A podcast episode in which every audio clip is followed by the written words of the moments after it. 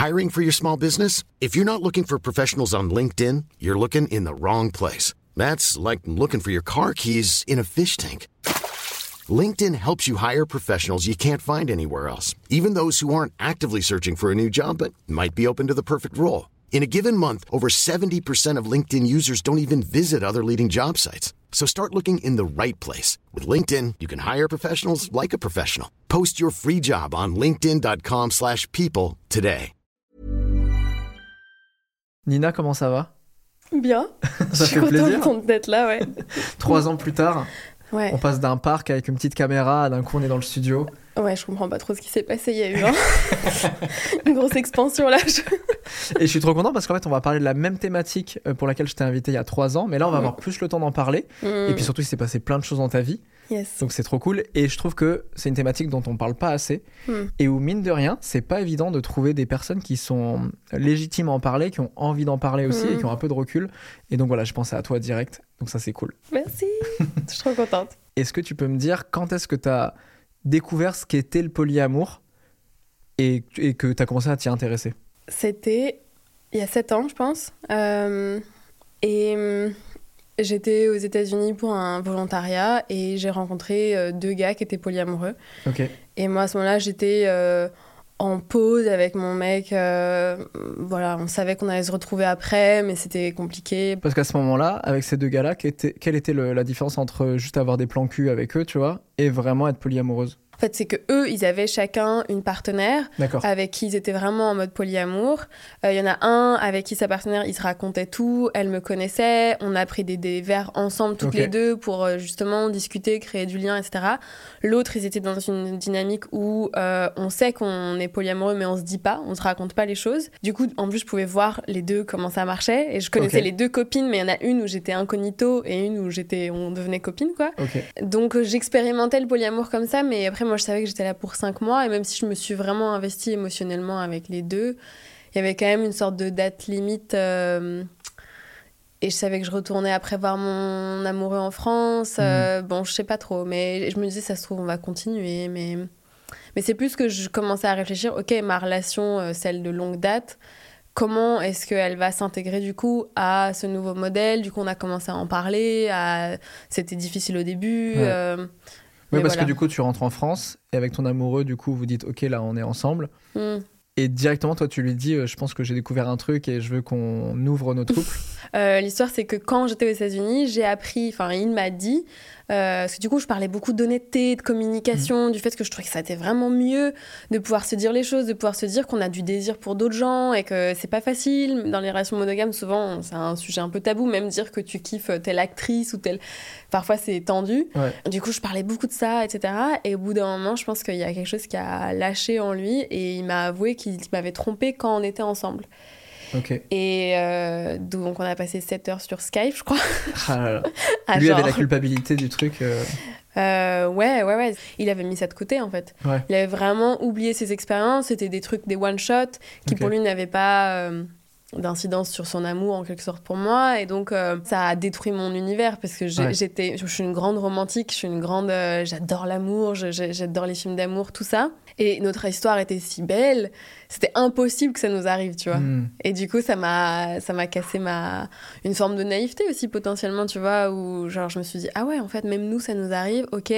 Plus je vois les gens qui vivent du polyamour, plus je lis les livres, plus je me rends compte que moi quand j'avais 18 ans j'étais amoureuse de deux gars en même temps. Ouais. Mais on s'est dit, euh, on est peut-être un peu fou, mais je sais pas, mais on s'est dit bah on retente euh, le couple à distance. En couple ouvert et on essaye de re- reconstruire Mhm. euh, cette, euh, cette blessure quoi. Et ça faisait combien de temps que vous étiez ensemble à ce moment-là?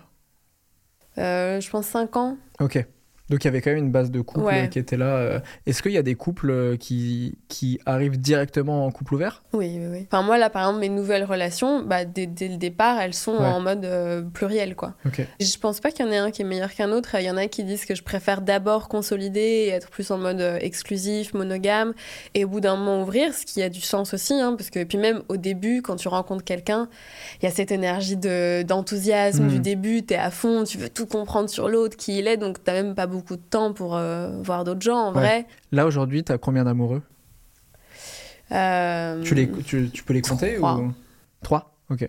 c'est horrible, mais est-ce que genre, parce que déjà je me dis une relation de couple, je le vois, c'est quand même beaucoup d'investissement, c'est beaucoup de temps, de remise en question, etc. Est-ce que tu as, l'impression d'arriver à t'investir autant dans chacune des relations?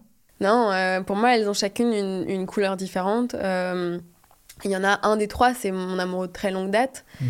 que je considère toujours comme un amoureux, et en même temps, on se voit beaucoup moins, on ressemble à des ex euh, dans un sens, mais on est toujours là, on s'écrit des messages, dès qu'on a, si on a besoin de soutien, on sait que l'autre il est là pour nous, on connaissait tellement nos vies que genre euh, les choses vont plus vite quoi quand tu racontes des choses. Et on a toujours envie de se voir et il peut toujours y avoir de l'affection, de la sexualité, enfin tu vois donc c'est juste une relation euh, que d'autres gens peut-être enfin ouais, euh, identifierait comme des ex qui couchent encore ensemble de temps en temps. Mais j'aime pas cette manière-là de le voir. Donc pour moi, ça reste un amoureux. Mais juste la relation, on sent qu'elle qu'elle évolue et que elle... Et ça se trouve, dans dix ans, euh, on habitera ensemble, tu vois. Enfin, j'en sais rien en fait, qu'est-ce qui va se passer, mais euh, voilà. C'est juste l'évolution du, du couple. C'est ça, c'est là où on en est aujourd'hui et quelles sont nos envies, nos, nos motivations, qu'est-ce qui nous fait. Enfin, tu vois, quels sont aussi les projets, les activités qu'on a envie de faire. Et si elles sont pas, si elles matchent pas, bah tu passes moins de temps ensemble, forcément, quoi. Donc, tu vois, il y a cette relation-là, il y en a... Et après, les deux autres sont plus récentes. Et ouais, elles ont des couleurs différentes. Il y en a un où, quand dès qu'on s'est rencontrés, euh, depuis, on s'appelle tous les jours et on peut passer 3-4 heures euh, au téléphone par jour. Euh, c'est assez très intense, fusionnel, etc. L'autre avec qui on s'est enfin, on est tous les deux nomades, donc on se retrouve à des moments, tu vois, et là on passe une semaine où il y a un aspect aussi très euh, business ensemble, on aime bien créer des choses, donc on organise une retraite ensemble. Est-ce que tu as l'impression d'avoir éradiqué la jalousie? Ah, pas du tout.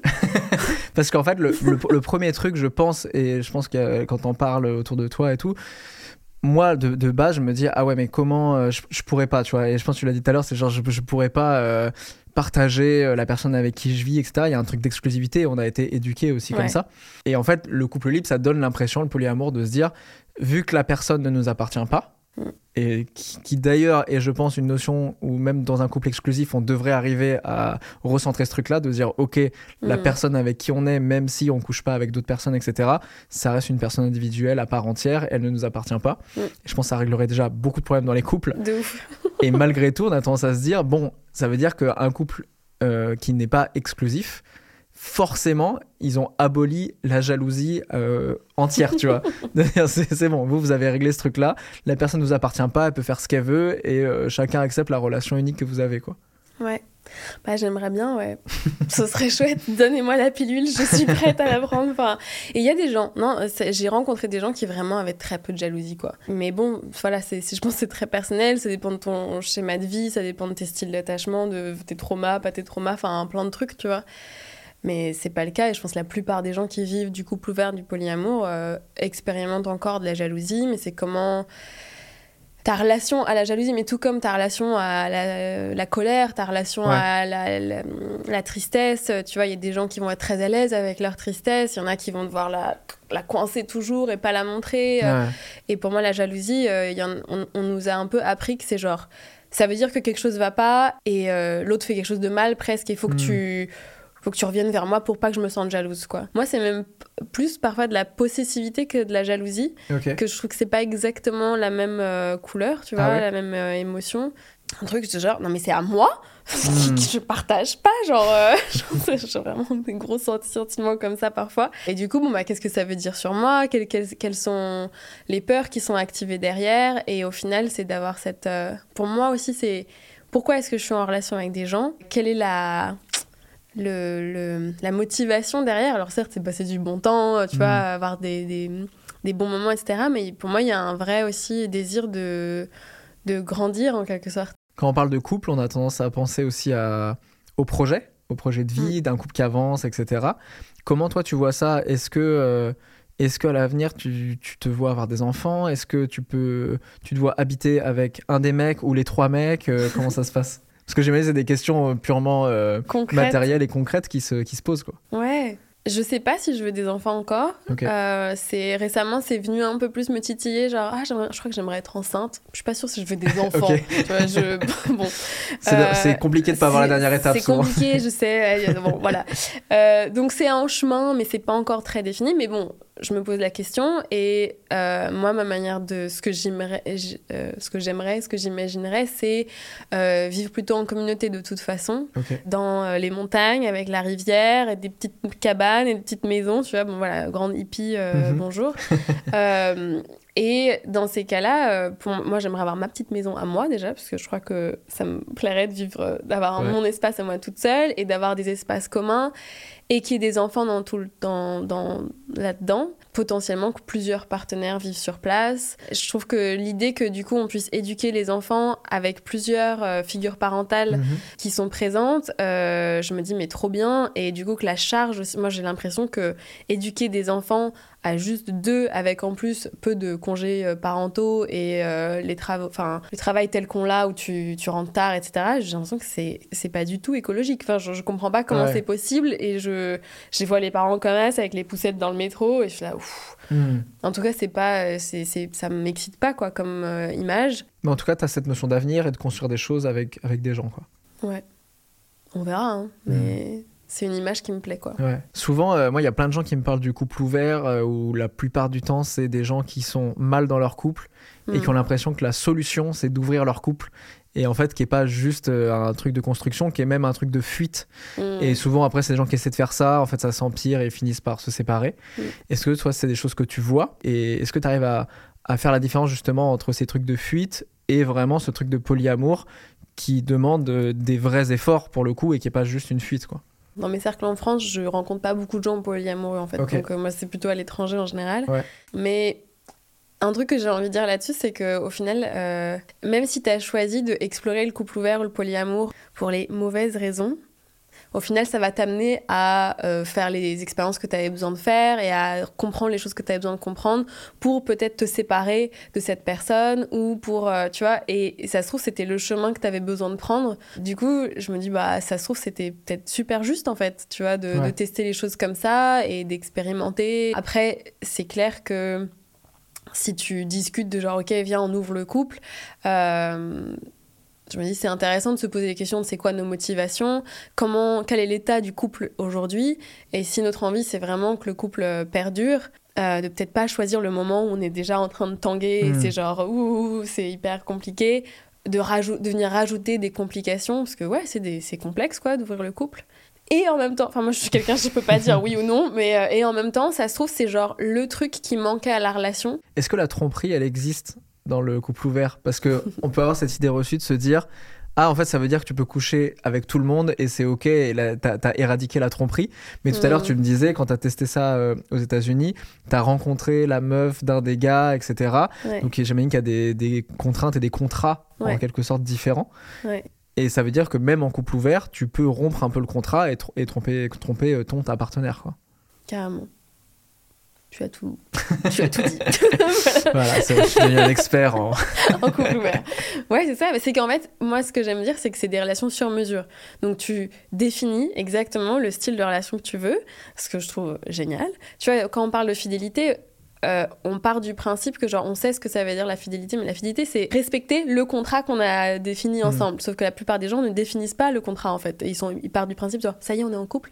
Ok, donc il y a toute une liste, mais un, mm. un non nommé de règles Sauf que toi et moi, on n'a pas la même liste en fait. Et on croit qu'on a la même liste et du coup, on s'est dit genre oui, c'est bon, on est, on, est en couple, donc ça veut dire qu'on est d'accord. Et après, tu as des histoires de genre euh, de, malentendus en fait, terribles. Et donc, ce que j'aime dans les histoires de couple ouvert, polyamour, c'est qu'on va venir définir c'est quoi le contrat, c'est quoi nos envies, c'est quoi nos règles. Euh, on s'est mis d'accord sur des choses et donc on peut les ne pas les suivre. Quoi. Enfin, et donc, il peut y avoir tromperie, mhm. effectivement. Euh, du coup, par exemple, entre les trois mecs dont tu parles, donc tes trois mecs, du coup, tu as des contrats différents?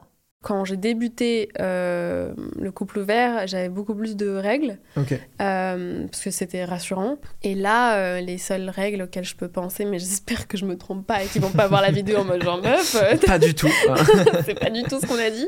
les règles, c'est safer sex, donc on parle de capote et de, mm. avec chaque partenaire avec qui on va coucher, on a une discussion de genre c'est quoi tes pratiques, est-ce que tu t'es fait tester, etc. Bon, ce qui me paraît être une règle que tu ne peux vraiment pas à enlever, quoi. Bien sûr. je pense que vraiment tout le monde devrait avoir cette règle. On part aussi plutôt du principe qu'on se dit les choses, euh, qu'on se raconte euh, les histoires, mais il n'y a pas de règle sur quand, euh, comment, même si moi j'ai une préférence de savoir un peu en amont. D'accord. Euh, Ah, donc tu sais quand euh, un de tes mecs va rencontrer une meuf, va passer la soirée avec elle, etc. Quoi. Bah, c'est- oui, euh, mais là, il y a des différences, tu vois, entre les deux, par exemple, euh, dans le sens où il y en a un où je suis moins... euh, on est moins au téléphone tout le temps ensemble, on se raconte moins les choses, tu vois, au quotidien. Euh, du coup, c'est possible que genre je sache pas euh, exactement à qui il voit. Il y en a un où on est au téléphone tous les jours.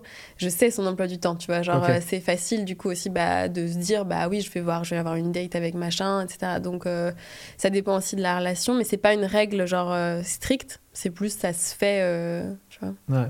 Et le fait de savoir, ça te crée pas des moments où tu es en train de regarder une série dans ton lit et tu dis ok pendant ce temps-là il est avec quelqu'un d'autre. Super. Ok c'est bon. Tout se passe bien. Non c'est ok pour moi. Tout se passe bien. Aucune jalousie aucune insécurité.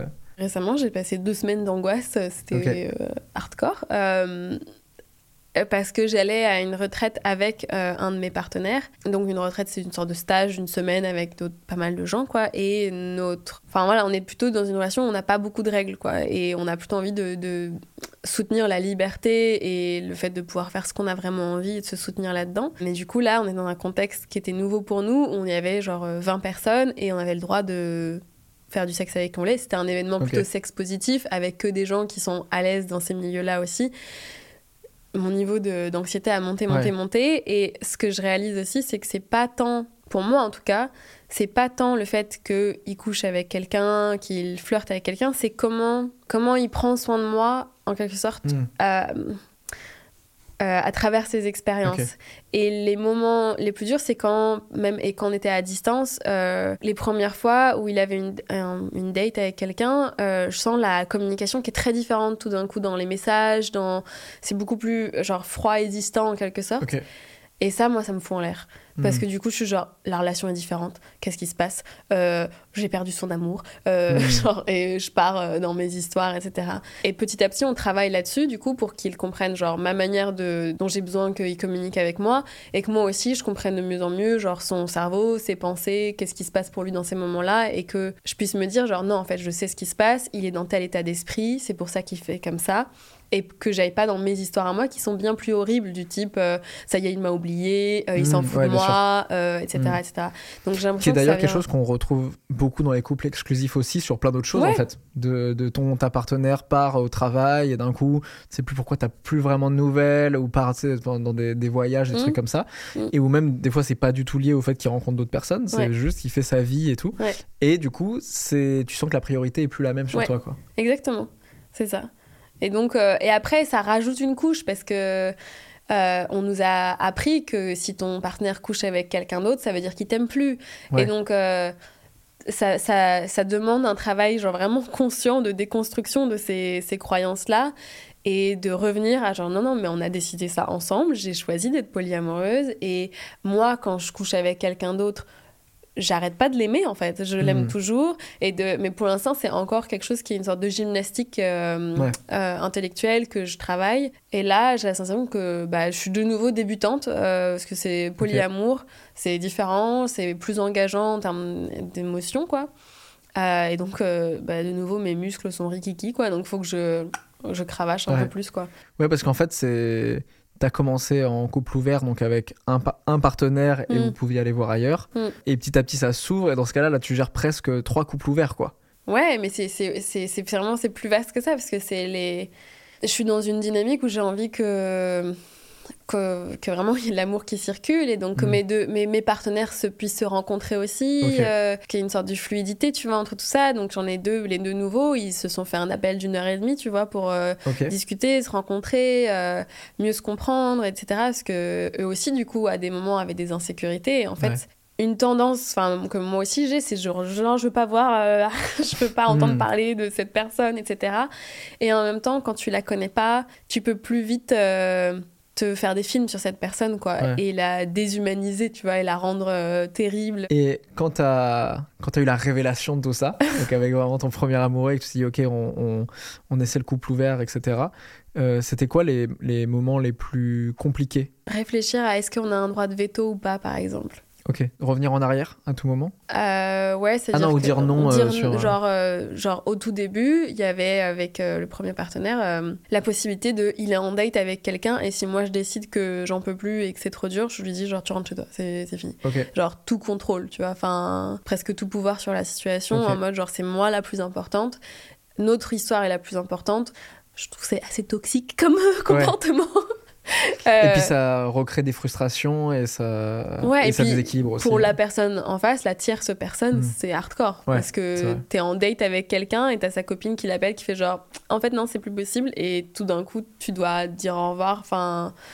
Et il y a des gens qui ont ce droit de veto et qui vont dire à quelqu'un, alors que c'est quelqu'un, euh, leur autre partenaire, il le voit depuis, je sais pas, euh, six mois, et tout d'un coup, ils disent genre non, c'est fini, et Ok. t'as même pas le droit de lui envoyer un message de revoir, quoi, genre euh, ciao. Et c'est, on parle souvent de ces histoires de, du privilège du couple, du couple primaire, par rapport aux relations, euh, tu vois, qu'on pourrait appeler secondaires ou des, des relations qui gravitent autour. Et c'est, il y a quand même un- une problématique éthique là-dedans, de genre, mais c'est des vrais êtres humains qui ont des émotions, qui ont des sentiments. euh, on en prend soin ou pas genre euh, et moi je sais que je l'ai je l'ai fait à ce moment-là parce que euh, les livres que j'ai lus, ils parlaient de veto et que ça avait l'air d'être une règle qui, qui, qui avait du sens et que j'étais en train de reconstruire aussi cette euh, blessure d'infidélité et j'avais vraiment besoin de sentir que je suis la priorité, Ouais. etc. Et, et on l'a fait une fois. euh, où j'ai vraiment euh, fait mon truc de droit de veto. Euh, je lui ai dit, genre, franchement, ah, genre, rentre chez toi, j'ai besoin qu'on s'appelle, genre, c'est horrible. On s'est appelé, c'était hardcore, on s'est Ouais. pris la tête. euh, et après ça, j'ai fait, ok, non, en fait, je crois que d'avoir autant de. la main mise sur lui, euh, ça crée plus d'angoisse au final qu'autre chose. Et je préfère en fait travailler plus, genre, comment est-ce que je peux me sentir plus en sécurité, comment est-ce que je peux travailler la confiance, plutôt que le contrôle qui te donne une sorte d'illusion de. de sécurité. Hmm. Euh, mais qui vient pas ré- ré- enfin, au final qui vient pas nourrir cette, ce, ce truc de sécurité profonde de genre cette personne m'aime et elle veut être avec moi parce qu'elle a arrêté le date parce que je lui ai dit que tu vois je sais pas ça Ouais, fait ouais. un truc euh, c'est caca ça Mm. ça marche pas enfin, en tout Et puis en fait, tu moi, joues pas le jeu du lâcher prise aussi, de, de se dire aussi, moi potentiellement, si j'ai envie de le faire, j'aimerais pas qu'on le fasse non plus. Mm. Et il faut tous qu'on lâche prise là-dessus, quoi. En termes Ouais. de confiance, etc. Et comment tu vas créer quelque part quelque chose de plus, euh, une sécurité intérieure euh, plus, plus profonde qui, qui, est, qui sera plus euh, malléable et capable de s'adapter à différentes situations plutôt qu'un truc, tu vois, rigide où on contrôle, etc. Et en tout cas, moi, ma, ma vision des choses maintenant, c'est qu'effectivement, les vétos, je suis un peu. euh, euh, frileuse par rapport à ça et si je devais me mettre en relation enfin tu vois je rencontre un couple qui me dit on a un droit de veto je, je ferais gaffe quoi de pas Mm. trop du coup m'engager émotionnellement parce que à tout moment euh, ça peut s'arrêter quoi La semaine dernière, j'ai reçu euh, Sœur Marie-Ange ouais. et on a parlé d'amour. Je m'attendais pas à ça, mais en fait, ça fait partie de, aussi de, de, de ses choix de vie, etc. Et elle, euh, elle parlait de, de, de, du climat actuel où elle trouvait que dans l'amour, on avait beaucoup moins d'engagement et de stabilité. Euh, donc là, tel que t'en parles, on voit que l'engagement, il est réel parce que Mhm. tu as un engagement avec chacun, chacune, etc. Et il y a des règles et, et tu t'investis dans des relations. Mm. Est-ce que la stabilité, toi, tu as l'impression d'être dans quelque chose de stable ou c'est quelque chose de mouvant constamment? En sachant que je me demande si, ça c'est tu vois, un questionnement perso, si de toute façon, même dans un couple exclusif, la stabilité, elle est un peu fake. Tu vois, c'est qu'il y a, c'est est-ce que tu, tu, tu, tu perpétues des codes de, ok, on a la maison, on achète après les enfants, nanani, le mariage, etc., etc., et où en fait, de toute façon, l'amour est toujours très instable. Mm. Mais euh, est-ce que toi, tu as l'impression de construire quand même quelque chose et d'avoir un socle qui, toi, te rassure quand même et de dire, ok, j'ai une stabilité de vie, quoi? Ouais, c'est quoi la stabilité de ça. vie? Genre, c'est, c'est... Moi, un truc sur lequel je me... euh, qui m'intéresse plus, c'est de cultiver la fluidité. Parce que j'ai l'impression que la vie, tu vois, la vie, elle est mouvante. Enfin, la Ouais. vie, il se passe toujours des nouveaux trucs. Et que comment est-ce que je peux faire pour vivre au mieux ma vie? C'est d'être capable de danser avec euh, toutes ces choses qui, euh, qui arrivent dans ma figure et donc de cultiver une forme de, fluidité par rapport à ça et qui, je pense, apporte une forme de stabilité, tu vois. Cette confiance en moi que euh, peu importe ce qui se passe, je sais que je peux retomber sur mes pieds, je sais que euh, j'ai un réseau de soutien autour de moi. Je sais que j'ai appris des compétences qui font que je saurais communiquer, dire mes besoins, euh, etc. Et donc ça, ça me crée un, socle, en fait. J'ai l'impression, comme tu dis, que la société nous a vendu des symboles, des trucs forts qui représentent la stabilité. Euh, comme la maison, le chien, les enfants, mm. euh, le travail, le CDI, etc. Mais qui pour moi sont des, enfin, qui, qui, peuvent l'être, mais ne le sont pas nécessairement. Et que au-delà de de ces trucs euh, matériels qui au final, enfin on le sait, il y a des gens, ils ont la maison, ils ont les enfants, mais ils sont pas en sécurité dans cette maison, ils se mm. sentent pas safe dans la relation avec l'autre, ils ont pas la sensation de pouvoir euh, se montrer, euh, être authentique, euh, parler de leurs émotions. les gens sont presque des inconnus, tu vois, l'un face à l'autre. Est-ce que tu es beaucoup plus heureuse et tu as l'impression que c'est beaucoup plus toi aujourd'hui que quand tu étais dans des couples exclusifs? Clairement, je kiffe quand ça se passe bien et que mm. j'ai le sens l'amour des, des trois et le soutien des trois et, et qu'on est tous les trois heureux, genre, mais c'est la meilleure vie, quoi. Enfin, trop cool. Et quand c'est la galère, euh, c'est la galère. quand t'as les trois relations qui s'effondrent un peu, c'est à des moments, tu fais genre, oh putain, c'est le Titanic là, genre, qu'est-ce que, comment on fait? Bah, En plus, quand t'es dans un couple exclusif, quand la personne avec qui t'es est en down euh, et pas bien et tout, c'est déjà très compliqué, tu vois, de lui apporter l'attention et tout. Mm. Donc j'imagine tu multiplies ça par trois en mm. même temps. Mm. Tu dis, ok, comment, comment on va faire là? Ouais, donc ça apporte d'autres euh, problématiques, tu vois. Euh, et, mais c'est ce que je me dis à chaque fois, c'est que c'est des problématiques que je suis prête à travailler. Est-ce que tu crois qu'un jour tu vas rencontrer un mec et tu vas te dire, ok, lui en fait, c'est obligé, en fait, c'est lui ou rien, quoi? Je peux, je sais pas, tu vois. Mais euh, c'est pas l'état d'esprit dans lequel t'es là aujourd'hui. Ouais, et ça me paraît. Euh, et parce que en fait, c'est que c'est tellement vaste la manière de vivre la non-monogamie. Tu pourrais, euh, je pourrais avoir de nouveau une relation très qui paraît très monogame, mais où on a du sexe, on fait des orgies, tu vois, tous les dimanches soirs. Ouais, ok. et c'est que c'est pas vraiment le couple monogame traditionnel, tu vois. Je reviendrai pas à la relation traditionnelle telle qu'on me l'a apprise. Après, quel type de forme ça va prendre au cours de ma vie euh, ça, ça peut varier mm. énormément, je pense. Ouais. Parce que toi, aujourd'hui, le polyamour, ça répond pas à un besoin de te dire j'ai envie d'avoir plein de partenaires sexuels, de juste te dire ok, je pourrais en effet être en couple, comme beaucoup de couples ouverts, tu vois, qui disent bah moi j'ai des besoins sexuels de, de rencontrer d'autres personnes, de rencontrer d'autres corps, etc. etc. Mm. Euh, toi, tu as au-delà de ça ce besoin de vivre des vraies relations amoureuses donc des, vraies relations de couple avec d'autres gens qui vont beaucoup plus loin que le sexe Ouais, j'ai les, les deux. Et pour moi, c'est pour l'instant dans ma vie, c'est pas évident de faire du sexe sans l'aspect émotionnel, affectif euh, plus, plus, plus intense. Donc, quoi qu'il arrive, je crée un lien enfin, mhm. avec les gens avec qui j'ai de la sexualité. Ce que le polyamour m'a aussi apporté, c'est de, je sais pas, re modifier un peu ma manière de voir les relations en général, donc c'est-à-dire de désolidariser euh, sexe et romantisme, euh, et euh, amitié peut devenir amitié avec du sexe. Dans un couple exclusif, tu as l'impression que tu dois remplir tellement de caractéristiques, tu vois, de, que ce soit dans la sexualité, mm. dans la vie de tous les jours, tu sais, c'est un peu genre ton, ta meilleure amie, et en même temps le partenaire sexuel de rêve, etc. Et ça peut être aussi une vraie pression de se dire, en fait, je suis pas toutes ces personnes-là en même temps, quoi. Ouais. Bah, je pense carrément que ça peut complètement aider là-dessus, quoi. Et de dire, euh, de rentrer dans ce principe de euh, non, tu ne seras pas mon tout. On nous a tellement appris ça que même moi, j'ai envie d'avoir des partenaires où c'est mon tout, tu vois. C'est mhm. genre, euh, ils me complètent tellement. Et tu t'as des moments où tu le ressens, mais en fait, il y a plein d'autres parts de toi. On est tellement vaste, on est tellement multiple que, tu vois, à chaque rencontre, ça va nous faire allumer d'autres lumières, quoi. Ouais. Comment on drague quand on est en couple ouvert ou en polyamour?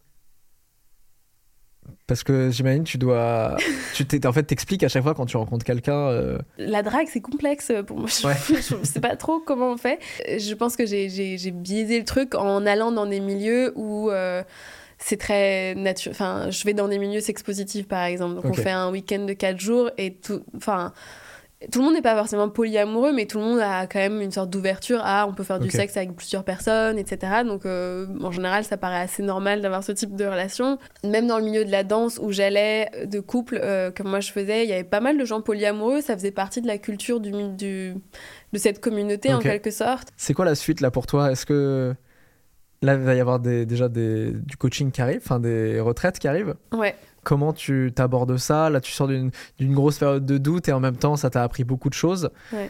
Euh, comment tu vois l'année qui arrive pour toi? Quand j'étais en gros doute, j'étais en mode je vais tout annuler et aller dans une cabane dans la forêt et lire des livres. Euh, voilà, donc j'ai des phases comme ça Ouais. où je veux devenir ermite et ne plus voir personne et en mode genre les relations c'est trop dur. Si tu veux, je connais une bonne sœur ermite qui, vrai Bah voilà, si je vais tu aller cherches une autre vocation, de- Et c'est toujours une possibilité. hein. Je, fais- je me fais des moments comme ça où je m'isole, Ouais. euh, etc. Et ça me fait beaucoup de bien. je crois que ça fait, ouais, ça fait du bien globalement. hein. Mm. Moi, j'aime bien des fois me dire, euh, vas-y, je plaque tout. Ouais. En fait, en fait, ça te fait, ça te fait prendre du recul sur tous tes problèmes. Tu Mm. dis là, si je plaque tout, tes problèmes paraissent minuscules et c'est ok. Mais après, il faut reprendre euh, cours à la réalité derrière, quoi. Ouais, ou puis s'autoriser à dire, mais ça se trouve, j'ai le droit aussi de tout plaquer. Là, j'ai repris un petit peu du poil de la bête, donc je me sens un peu plus énergisée et j'ai euh, bah, une retraite sur euh, l'amour en général, mais où on va avoir un focus aussi sur les relations non monogames, ou genre quels sont les outils qui, pour moi, t'aident, tu vois, dans, mais dans n'importe quel type de relation, hein, tu vois, la Mm. théorie de l'attachement, euh, euh, la communication, l'honnêteté radicale, comment tu gères tes émotions, euh, etc., etc euh, en mai. Et ma, ma, là, ma- mon année, elle est divisée entre les moments où je vais aux États-Unis pour voir euh, mon amoureux et les moments où je suis en France, où j'organise des événements, euh, des retraites et où je vois mon, mes autres amoureux Ouais. et mes amis, etc. Enfin, tu vois.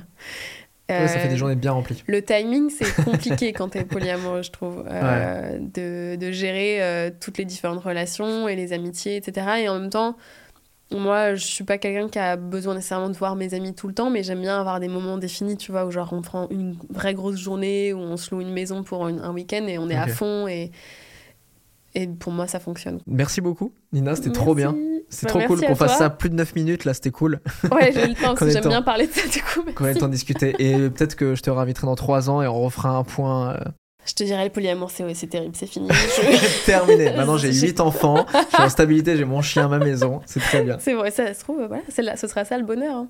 Who Peut-être. knows? Ouais. Peut-être. Merci beaucoup. Merci à toi.